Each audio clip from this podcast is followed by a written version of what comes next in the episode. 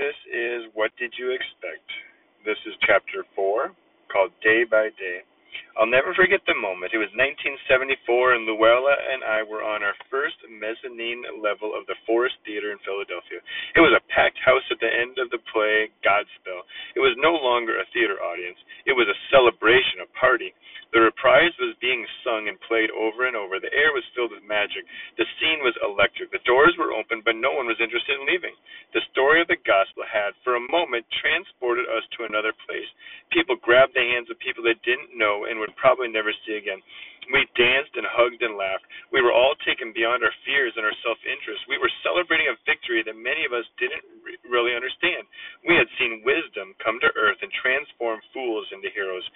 In that once in a lifetime moment, we all sang the same song. We sang it over and over. No one in the room wanted to stop the song to stop. The musicians smiled as they cranked it up even more. They knew they may not ever experience that again. It was as though they had a sense that they hadn't made this happen either.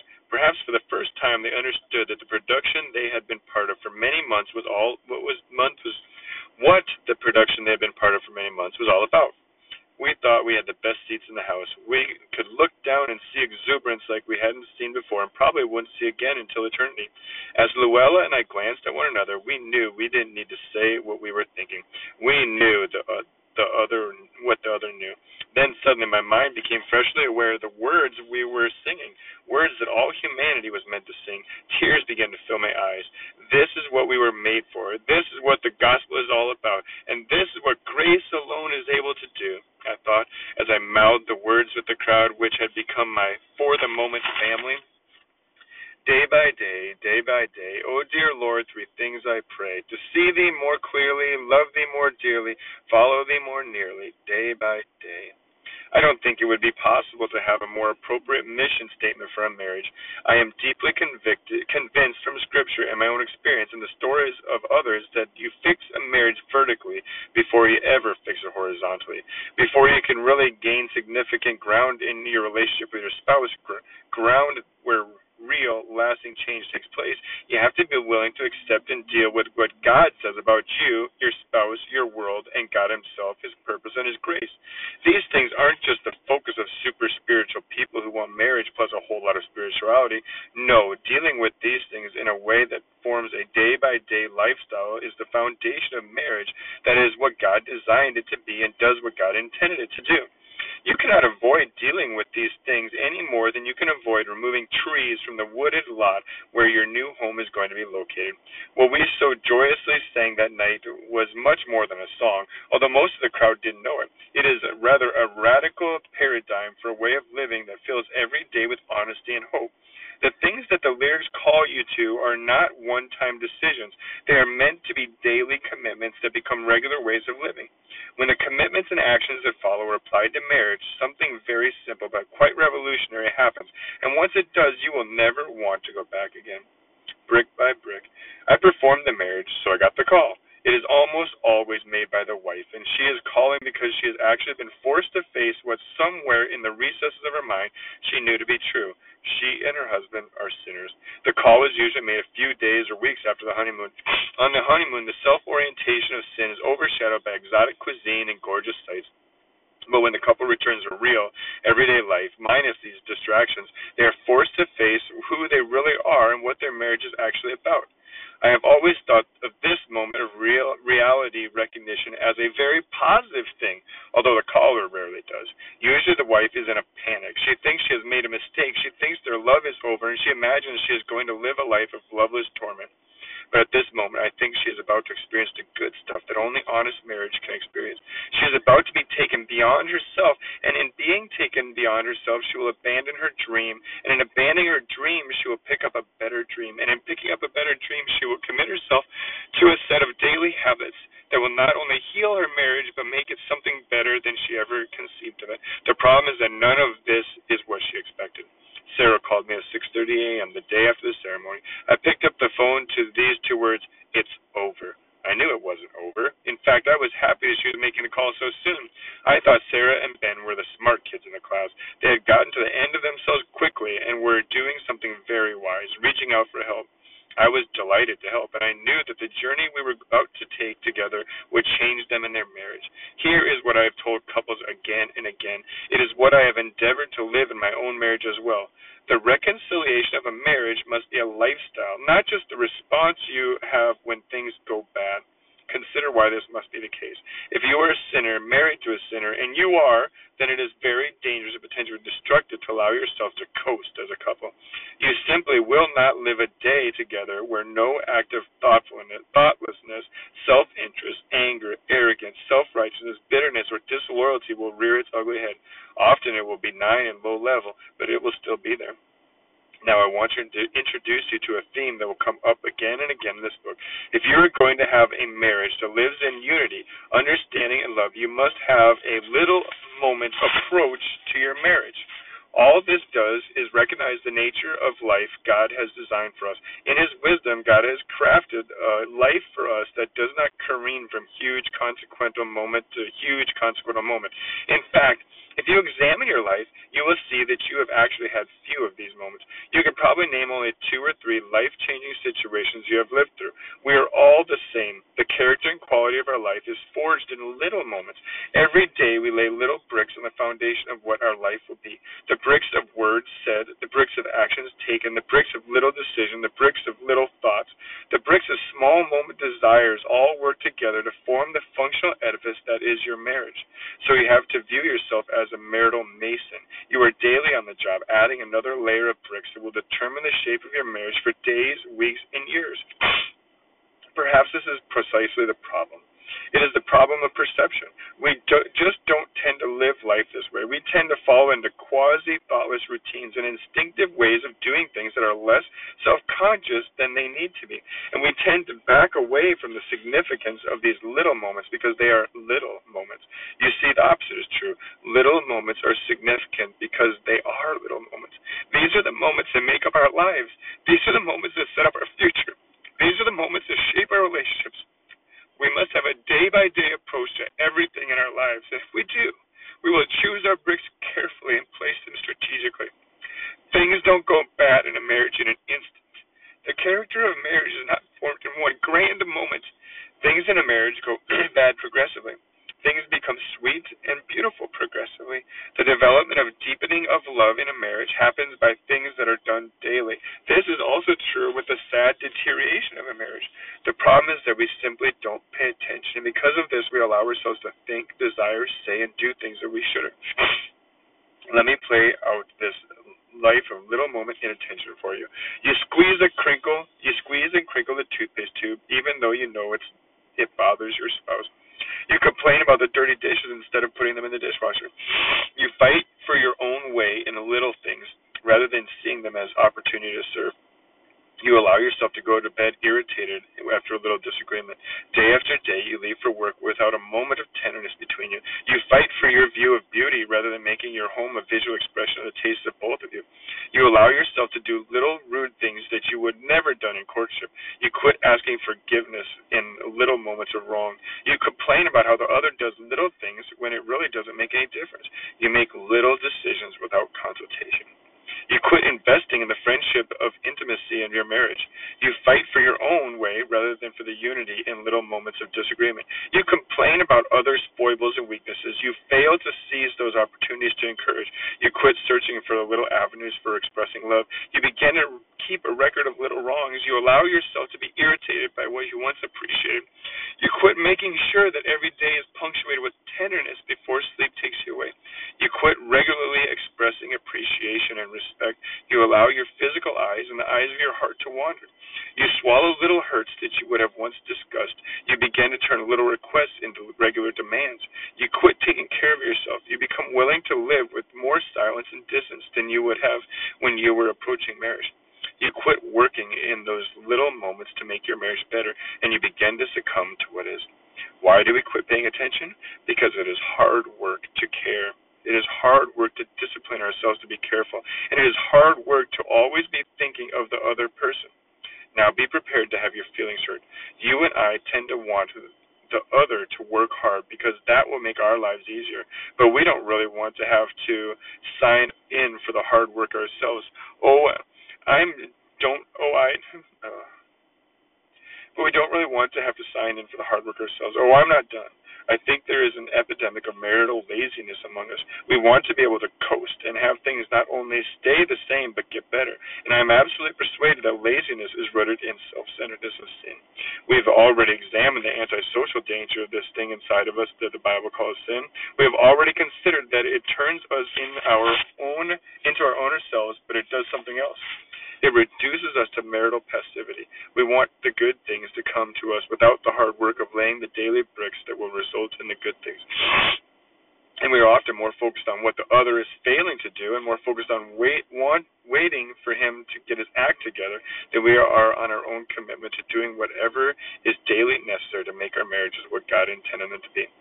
You can have a good marriage, but you must understand that a good marriage is not a mysterious gift. No, it is rather a set of commitments that forges itself into a moment by moment lifestyle. Reconciliation is a lifestyle. What does this mean? This is very interesting. There is a very interesting passage in Second Corinthians that provides a model for what this day to day lifestyle looks like.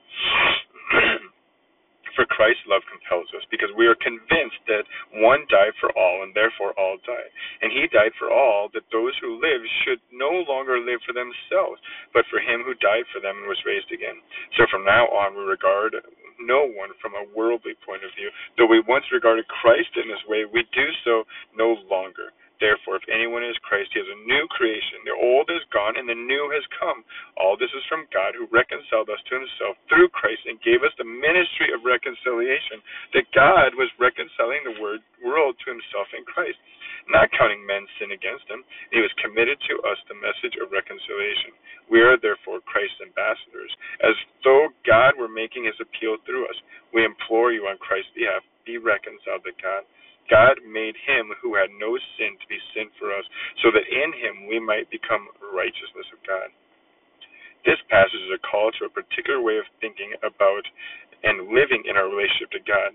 What it calls us to in our relationship with God is a wonderful model for our relationship with one another in marriage. This is always true. The first great commandment always defines the second great commandment. Paul understands that we have to be reconciled to God by an act of his grace. We knew that there is no way he knew that there is no way for us to earn God's love or deserve his favor. But having said that, he was also quick to remind us that the reconciliation to God is both an event and a process. Notice the verse in notice the words of verse 20. We implore you on Christ's behalf, be reconciled to God. Who is the you that Paul is addressing? The you is not in the original, though it is surely implied. That you the, is the Corinthian church. Now, maybe you're thinking, Paul, if these people are believers, haven't they already been re- reconciled to God? The answer is yes and no. Yes, they have been reconciled to God in the advent sent of God's acceptance of them in Christ. But there is another reconciliation that is still going on. To the degree that we continue to live our life, our live for ourselves, to the degree we still need to be reconciled to God. Since in some way we live for ourselves every day, we need to be reconciled to daily to God in confession and repentance. What a perfect model this is for our marriages. Yes, you've already made that one-time decision to live a, in love with one another, but you don't always live as if you have to the degree that you da- you daily in some way continue to live for yourself to the degree that you daily need to be reconciled to God and to one another. You don't just coast along hoping somehow some way to avoid the bad stuff. No you live with reconciliation intentionality you live with humble hearts and eyes wide open.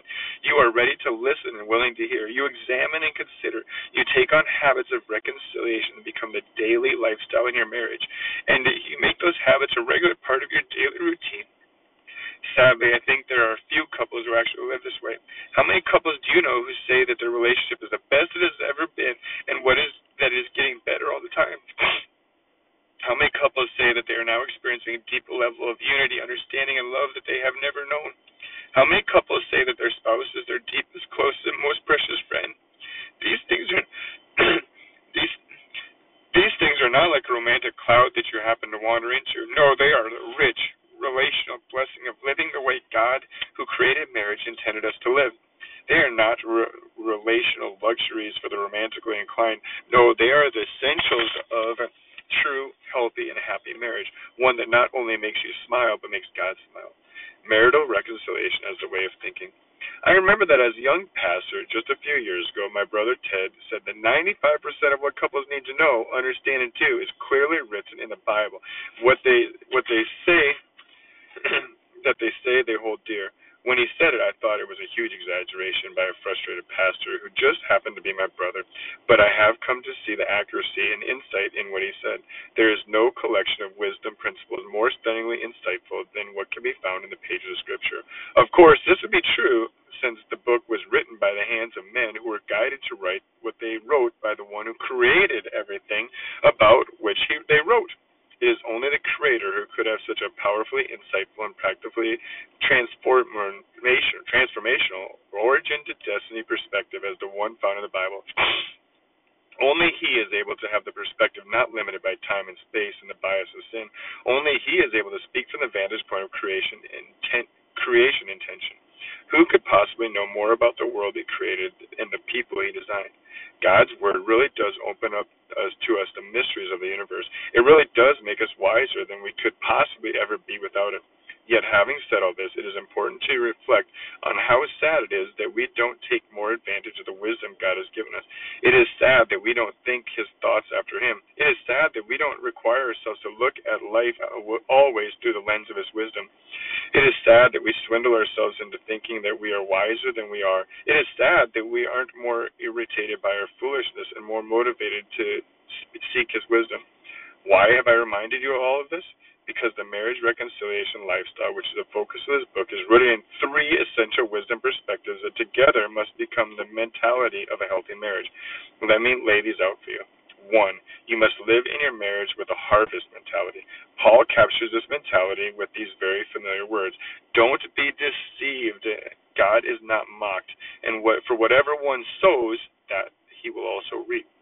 If you are ever going to live with daily awareness of the little moment needs that propel you to live with habits of reconciliation, you have to carry this mentality around with you. You have to buy into the principle of consequences. Here it is. There is an organic relationship between the seeds you plant and the fruit you harvest.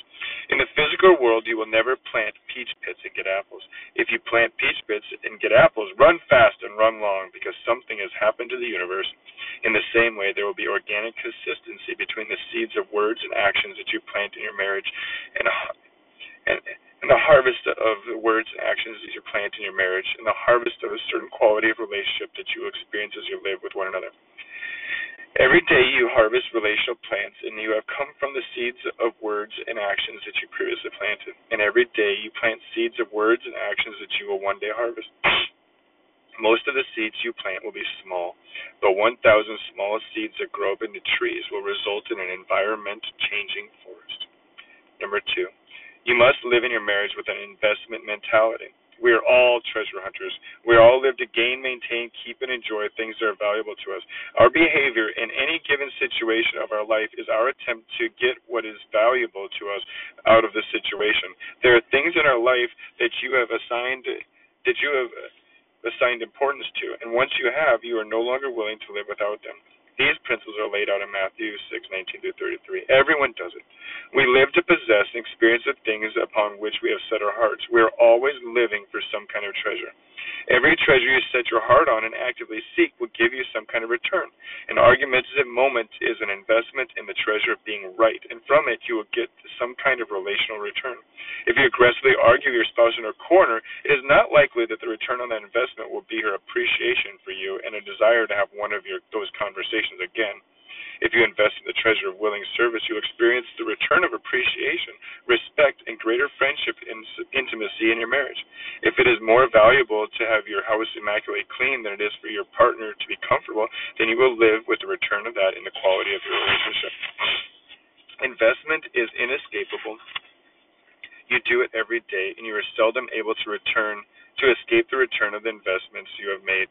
Ask yourself, what are the things that are valuable to me right now? The things that I work to experience every day and am willing to live without. Uh, and how is the return on those investments shaping my marriage? Number three, you must live in the marriage with a grace mentality. When I got married, I didn't understand grace. I had a principalistic view of Scripture that caused me to bring a law economy into my marriage. The central focus of the Bible is not a set of practical life principles. No, the central theme of the Bible is a person, Christ. If all you and I have needed was a knowledge and understanding of a certain set of God revealed principles for living, Jesus would not have needed to come. I think there are many Christians living in Christless marriages. Without knowing what they have done, they have constructed a law based rather than a grace based marriage. because of this, they are asking the law to do what only grace can accomplish. The problem with this is that we are not just people in need of wisdom, we are people in need of rescue. And the thing we need rest to be rescued from is us. Our fundamental problem is not ignorance of what is right. Our problem is selfishness of heart that causes us to care more about what we want than about what is right. The laws, principles, and perspectives of Scripture provide the best standard ever for our marriages to quest for. They can reveal our wrongs and failures, but they have no capacity whatsoever to deliver us from them. For what we need, for that we need the daily grace that only Jesus gives us. So we must not simply hold one another to a high relational standards of God's Word, but we must also daily offer the same grace that we have been given to one another, so that we may be tools of grace in the lives of one another. Our confidence is not in the ability we have to keep God's law, but rather in the life giving and heart transforming grace of the one who has drawn us to himself and has the power to draw us to one another. When we live with this confidence, we look at the difficulties of marriage not so much as hassles to be endured, but as opportunities to enter into an even deeper experiences of the rescuing, transforming, forgiving, empowering grace of the one who died for us and is always with us three mentalities, each of us and each as an essential building block of reconciliation lifestyle. Each require the honesty of personal humility, and each encouraging us to be reconciled to one another and to God again and again and again. Okay, so that's not the end of chapter four, but I have to go, so I'll finish the next part with something else. Um, have a great day, my family.